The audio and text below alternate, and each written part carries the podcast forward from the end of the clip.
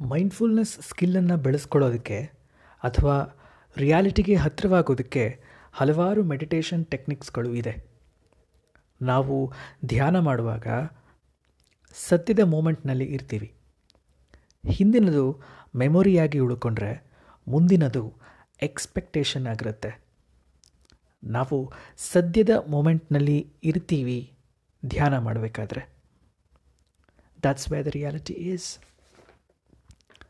ಮನುಷ್ಯರಾದ ನಾವು ಕಾನ್ಸ್ಟೆಂಟಾಗಿ ಓವರ್ ಆಗಿ ಥಿಂಕ್ ಮಾಡೋದು ಸಹಜ. ಮುಂದೇನಾಗುತ್ತೋ ಏನೋ ನಾಳಿನ ಕತೆ ಏನೋ, ಛೆ, ನಾನು ಹಾಗೆ ಮಾಡಬಾರ್ದಾಗಿತ್ತು. ಅದು, ಇದು, ಹಾಗೆ, ಹೀಗೆ. ನಾವು ಯಾವಾಗಲೂ ನಮ್ಮ ಜೊತೆಗೆ ಮಾತಾಡ್ಕೋತಾನೆ ಇರ್ತೀವಿ.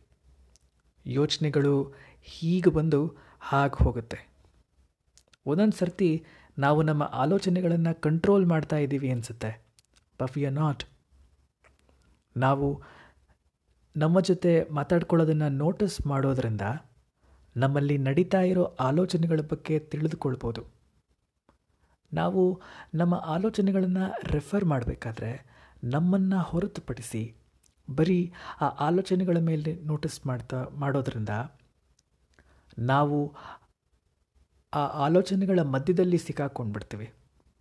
ರಿಯಾಲಿಟಿಯಿಂದ ತುಂಬ ದೂರ ಹೊರಟು ಹೋಗ್ತೀವಿ ಧ್ಯಾನ ಅನ್ನೋದು ನಿಮ್ಮ ಮೈಂಡ್ನಲ್ಲಿರೋ ಆಲೋಚನೆಗಳನ್ನು ಕ್ಲಿಯರ್ ಮಾಡೋದು ಅಥವಾ ಆ ಆಲೋಚನೆಗಳನ್ನು ಮಾಡೋದನ್ನು ಸ್ಟಾಪ್ ಮಾಡೋದು ಅಲ್ಲ. ಆ ಆಲೋಚನೆಗಳಿಂದ ಪ್ರೊಡ್ಯೂಸ್ ಆದಂತಹ ನಾಯ್ಸ್ ನೀವಲ್ಲ ಅನ್ನೋದನ್ನು ತೋರಿಸ್ಕೊಡೋದಕ್ಕೆ ನಿಮ್ಮನ್ನು ನೀವು ಟ್ರೈನ್ ಮಾಡ್ಕೊಳ್ಳೋದನ್ನು ಧ್ಯಾನ ಅಂತ ಕರೀತಾರೆ.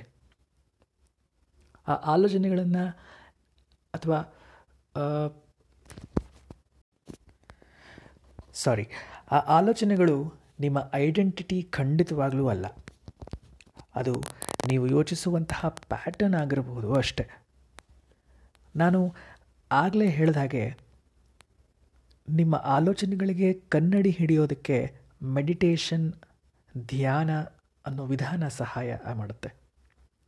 ಈ ಪ್ರಾಕ್ಟೀಸ್ ನಿಮಗೆ ಇನ್ನಷ್ಟು ಕ್ಲಾರಿಟಿ ತಂದು ಕೊಡುತ್ತೆ ಒತ್ತಡಗಳನ್ನು ಕಡಿಮೆ ಮಾಡುತ್ತೆ. ನೀವು ಯೋಚಿಸುವ ಪ್ಯಾಟರ್ನನ್ನು ಕಂಡುಹಿಡಿಬೋದು, ನಿಮ್ಮ ಹ್ಯಾಬಿಟ್ಸ್ಗಳನ್ನು ನೋಟಿಸ್ ಮಾಡ್ಬೋದು.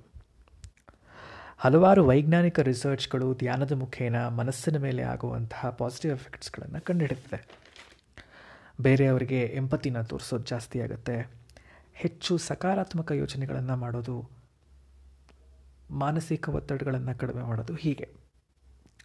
ನಾನು ಈ ಸೆಷನ್ ಸ್ಟಾರ್ಟ್ ಮಾಡಬೇಕಾದ್ರೇ ನಿಮ್ಗೆ ಹೇಳಿದೆ ಮೆಡಿಟೇಷನ್ಸ್ ಧ್ಯಾನದಲ್ಲಿ ಹಲವಾರು ಟೆಕ್ನಿಕ್ಸ್ಗಳಿದೆ ಅಂತ. ವೆಲ್ ಅದನ್ನು ಈ ಪಾಡ್ಕಾಸ್ಟ್ ಮುಖಾಂತರ ಎಕ್ಸ್ಪ್ಲೋರ್ ಮಾಡೋಣ. ಅರ್ಬನ್ ಸಿಸಿಯಾನ ಚೂಸ್ ಮಾಡಿದ್ದಕ್ಕೆ ನಿಮಗೆ ತುಂಬ ಥ್ಯಾಂಕ್ಸ್ ನಾನು ರಜಸ್. ಮತ್ತೆ ಸಿಗೋಣ.